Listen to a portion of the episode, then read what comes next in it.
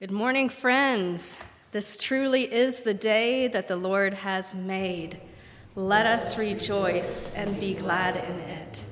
Welcome to chapel worship on this Tuesday.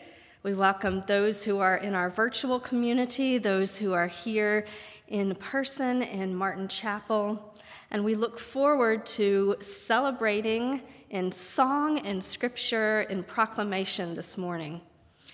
Today is the annual visit from our Virginia United Methodist Annual Conference representatives, and Crystal Sygeel from that office will be sharing with us this morning. So uh, let's give Crystal a, a warm welcome to our space. and you'll hear more about her, and uh, we welcome her preaching later in the service. Let's stand as we begin with a good old United Methodist Charles Wesley hymn, Oh, for a Thousand Tongues.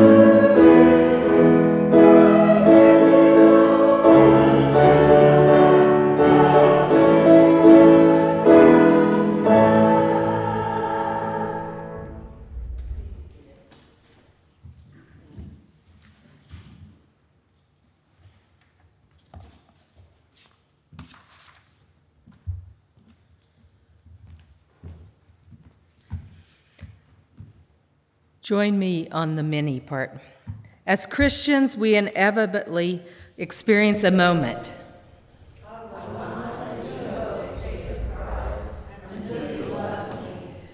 Where doing things the way we have always done them no longer works.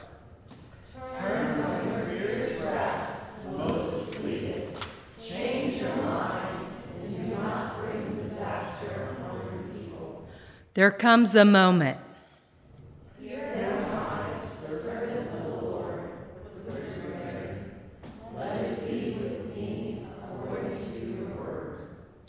When we stop worrying about how anyone, even God, will perceive us. Lord,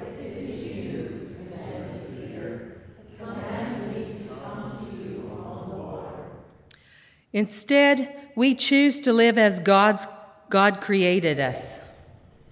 Even dogs declare the Canaanite woman, eat crumbs from their master's table. God of eternity, God of instant transformation. We enter your courts with praise and thanksgiving. Who are we to take on, well, anything? We are mere dust, but you invite us to jump in, take a chance, abandon convention. In saying yes, we find we are changed for the better. We find our gaze turning towards yours to a world we have only begun to see. Amen.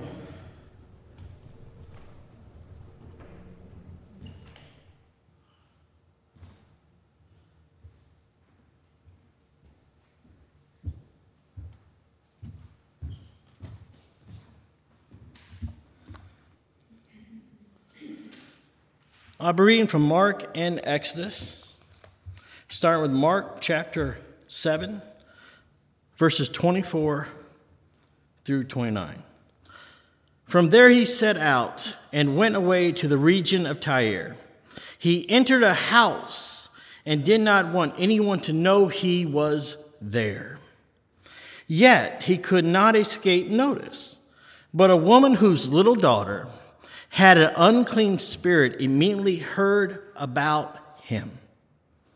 And she came and bowed down at his feet. Now, the woman was a Gentile of Phoenician origin. She begged him to cast out the demon out of her daughter. He said to her, Let the children be fed first, for it is not fair to take the children's food and throw it to the dogs. But she answered him, Sir, even the dogs are at the table eat of the children's crumbs. Then he said to her, For saying that, you may go. The demon has left your daughter. So she went home and found the child lying on the bed and the demon gone. And in Exodus. And the Lord said to Moses, I have seen this people, how stiff necked they were. Now let me alone so that my wrath may burn hot against them, and I may consume them, and of you I will make a great nation. But Moses implored the Lord his God and said, O Lord, why does your wrath burn hot against your people, whom you brought out of the land of Egypt with great power and with a mighty hand? Why should the Egyptians say, It was with evil intent that he brought them out to kill them, and the mountains, and to consume them from the face of the earth?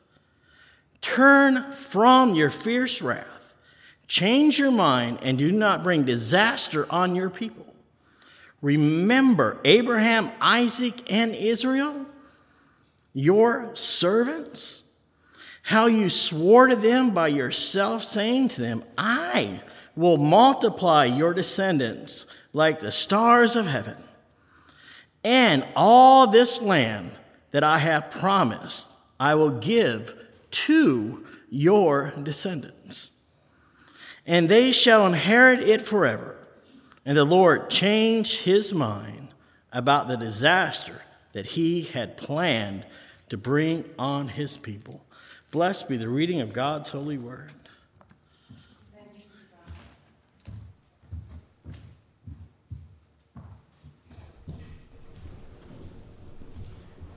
Let's stand as we sing 644.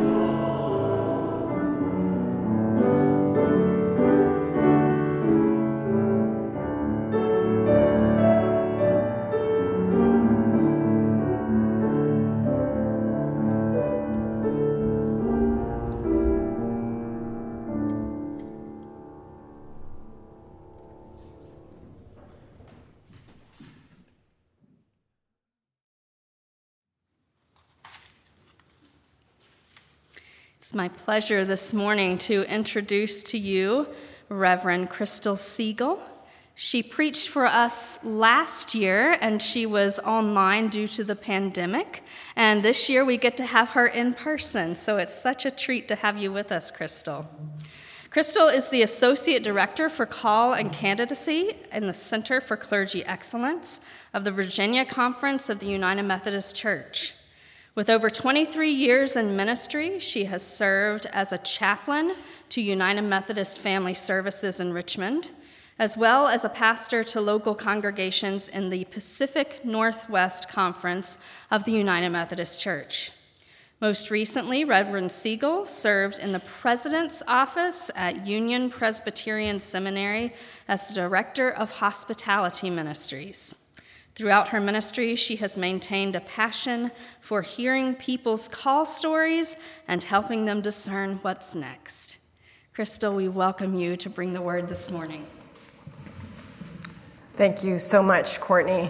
Um, also, want to say thank you to Deborah, who's been a part of my welcome here um, at EMU, and also just met Lauren or Laura this morning.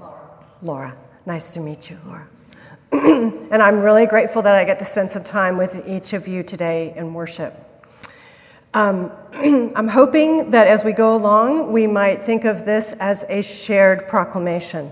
Um, I, have, I don't always like to just tell you what I think. I liked it when it's a little bit back and forth. Um, as the Associate Director for Call and Candidacy, as you might imagine, in my office we spend a lot of time thinking about call the nature of call, what's involved in a call, what makes up a call. So, in your own thinking, um, uh, think of, you know, in my preparing to come here, I started to think, well, I should probably say something to these guys about call, because there's a call in my title, and that's kind of all we do in my office, talking about call. So I started to think about the hits. So tell me some traditional call stories you can think of off the top of your head your own seminary. You know. Okay, Jeremiah, okay. Jeremiah, tell me another call story you can think of off the top of your head. Samuel. Samuel, right? Go back to bed, kid, you're bothering me. Go back to bed, kid, you're bothering me. Next time, say, it's the Lord. Any other call stories you can think of off the top of your head? Isaiah, Isaiah okay? Jonah. Jonah, right? Jonah, right? Why? Why do you want me to go to Nineveh? You don't even like those guys. Why do I got to do that? Another call story. Saul who became Paul, Saul, who became Paul. right. So, something that these call stories share is that often the call is coming from outside the house, right? The call is, under, is experienced as something external, is something coming to this person. And then I started to think for, I mean, some of us, we have that experience. There is something external that comes at us, but for a lot of us, it's not how it works. There is something more organic that forms in us. It's something that maybe comes up from the ground and is known from here and from here and maybe less from here. So then, cut to this lady. So I want to revisit this um, passage that Johnny read. Thank you very much, Johnny. Um, and when you look at these words, oh, and hey, um, just as a thing for seminary, I mean, excuse me, sermon preparation, this is a new thing I'm doing. I break the verses up line by line like this. And it just helps me read each verse as opposed to letting my eye kind of, especially if I know the story, which we probably all know the story, right? So this just helps me slow down and helps me focus on each line. so I want you to take a look at the passage here, and I want you to tell me if there are words or phrases that sort of like start to float up off the wall at you and dance a little bit more than the others, and just call them out. I'll tell you one that jumped out at me just while Johnny was reading it. Uh, he entered a house and did not want anyone to know he was there. I don't know why. I just never really caught that part. He didn't want anyone to know he was there. Whoopsies, that's not how it, turns, that's not how it works out. But are, for you, when you look at the passage, are there words or phrases that kind of come up off the wall to you? He did not escape notice. He did not escape notice. Other, other words or phrases that maybe float off the wall. Unclean spirit. Unclean spirit. Dogs. Dogs. Dogs. Other words that maybe float up off the wall to you. Crumbs. Crumbs. Crumbs. Other words, phrases. Little daughter.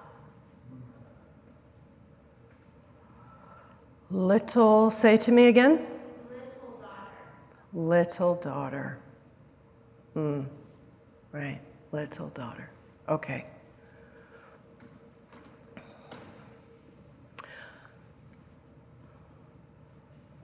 When you read this off the page, do you hear it as a call story? Uh uh-uh, uh, maybe not. But if I say to you it is, do you start to see a call story? Clay, would you turn the slide? This is Allie Barrett. She's a clergy person in the Episcopal tradition. Um, and she started, she's an artist, um, she's a preacher, um, she's a, a liturgist. And she took on this passage and started to explore it with some sketches. And I'm just wondering, sort of, when you look at these, just at first blush, are there things that you notice about her interpretation of this passage? Things that are happening? I'll share a couple things with you. One is just that she often depicts the woman is the woman is definitely smaller than Jesus. So the woman has something there's some things that we might understand she's got to overcome because of her size, because of she's being depicted as small. What are some things she might have to overcome? Well, you never really see the face of her. In these depictions, that's true. We don't really see her face. There's actually a dog. There's actually a dog, yes. Allie talks about she, in her mind, she always assumed the dog was there when the confrontation took place. She always assumed that the dog was an immediate reference. Um, although, of course, we don't, I, I, never, I never really pictured an actual dog in the moment. Um, there's some gender dynamic here, too. Culturally, like, right, we understand these two people should not be talking to each other in broad daylight. They should not be talking to each other at all, partly because they're from different cultural backgrounds, um, partly because these two people are not familiar to one another. Clay, go ahead. So, this is where Allie landed. And she talks about how in the other versions, you know, she was kind of softening. She was using the dog as a connector element. Um, but here, Allie talks about really taking on the confrontation head on. You can see that here.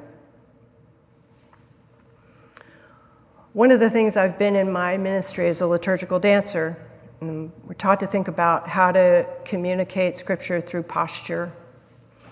So, one of the things that happens to me when I look at art is I look at people's postures and I start to think about what these postures mean. So, I wanted you and I both to spend a little time thinking about these postures how would you describe the woman's posture here in this portrait?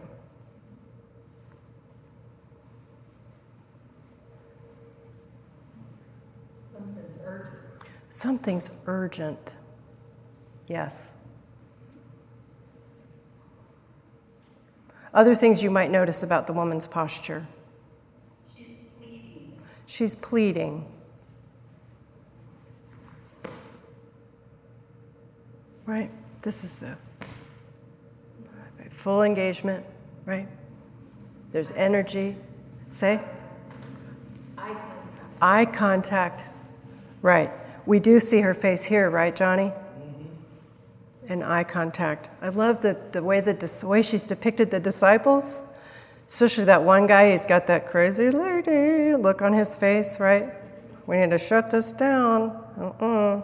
Making me nervous. Allie talks about having depicted this as a grandma, and that these are other children in the family, and this, this is the daughter in need of healing. And we see the dog here. The dog is playing a different role here in this portrait. Let's look at Jesus' posture. What are some things that you might interpret from his posture?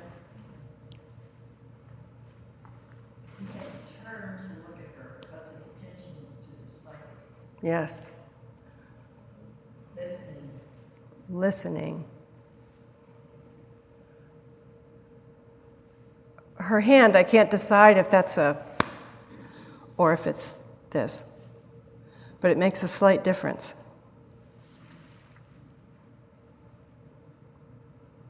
Who in this portrait is being called?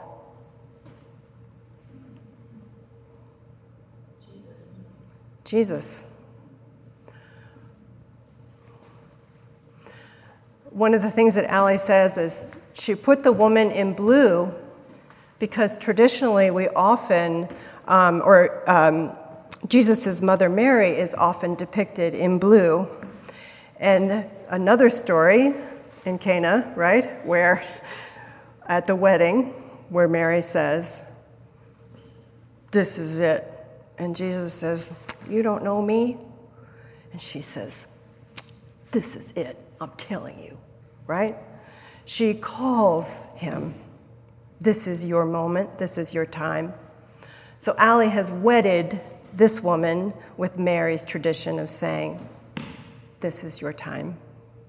This is your time to listen, to act.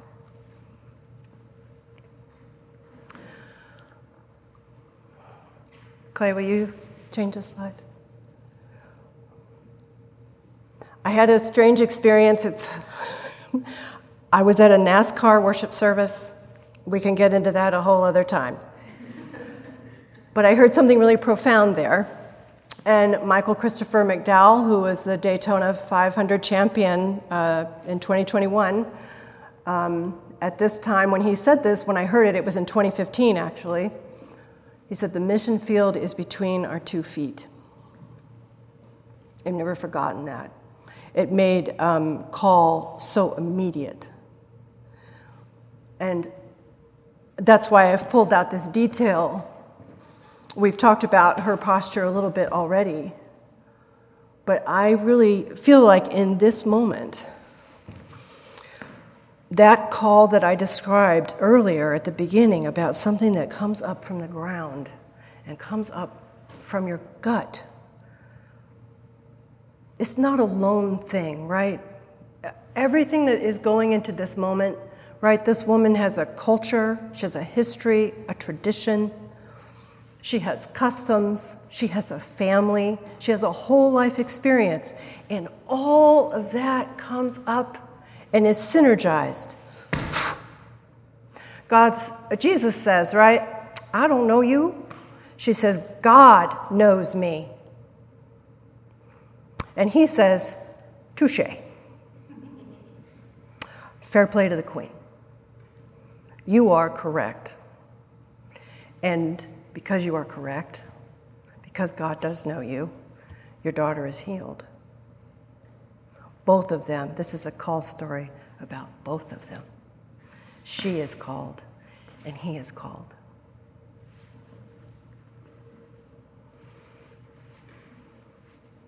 I want to revisit this passage in Exodus just for a moment. As you look at it, are there any words that maybe float off the page?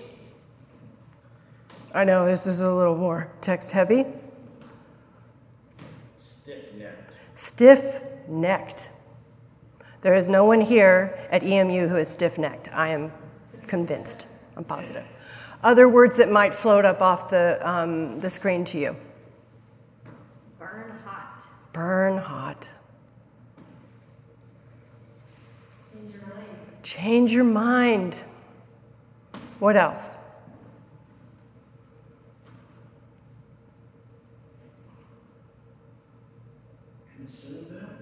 Consume them. In this story and in the Canaanite woman's story, do you notice any similarities? Pleading. You have someone who is advocating to God on behalf of others. Do you think the Canaanite woman and Moses might be fearful in their moments of confrontation? Maybe. Do they have something to lose when they live into these moments? Is there something on the line? What's on the line for Moses? We know what's on the line for the Canaanite woman. What's on the line for Moses? A nation. I mean, just to, not to put too fine a point on it, a whole nation. And maybe even his own what? Life.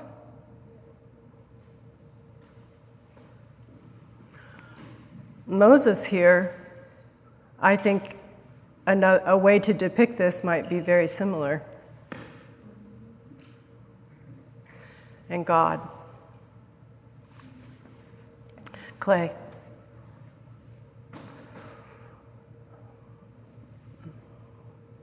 I will not let you go, cried Jacob, until you bless me. This is an artwork by Edward Knippers. Um, this piece by He Qi, Let It Be With Me According to Your Word, is a depiction of the Annunciation. We spent some time exploring Allie's portrait. This is a photograph I picked to go with the Old Testament scripture, imagining that wrath that Moses is trying to avoid and to massage and to dissipate.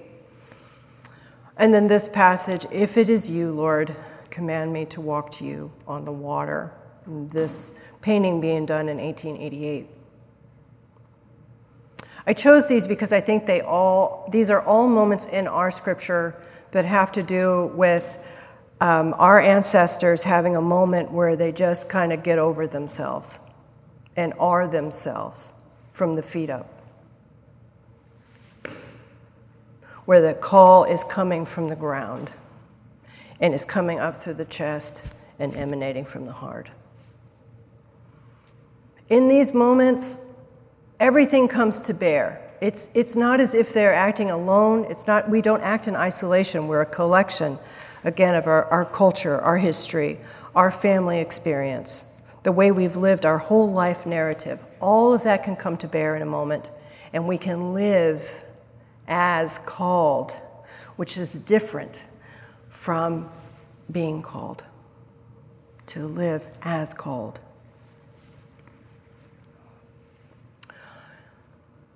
What do you imagine might be the ramifications if we lived as called? What might be some consequences of that? I see someone with a smile on their face. Can I call on you? What might be a consequence of living as called? Risk. Risk? Yes. Mm hmm. What else might happen if we lived as called people? Change. A change. Hmm. Yeah, a change. Maybe a big change if we believe that we find ourselves in the narrative, if we believe this is our history, if we believe, then maybe a big change. What do we risk if we don't live as called?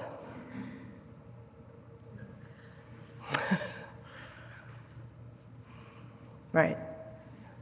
You're already thinking of those those things that we might risk if we don't live into our call or live as called people. Clay. God's call can come from anywhere, but when our call comes from inside, then we know our call is something more than what we hear, see, or feel. It's something we live. And I would put to you that nothing short of the kingdom of God is on the line.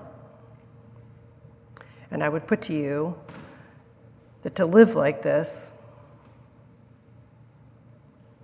there's nothing like it. And you stand the possibility of changing the world. Amen.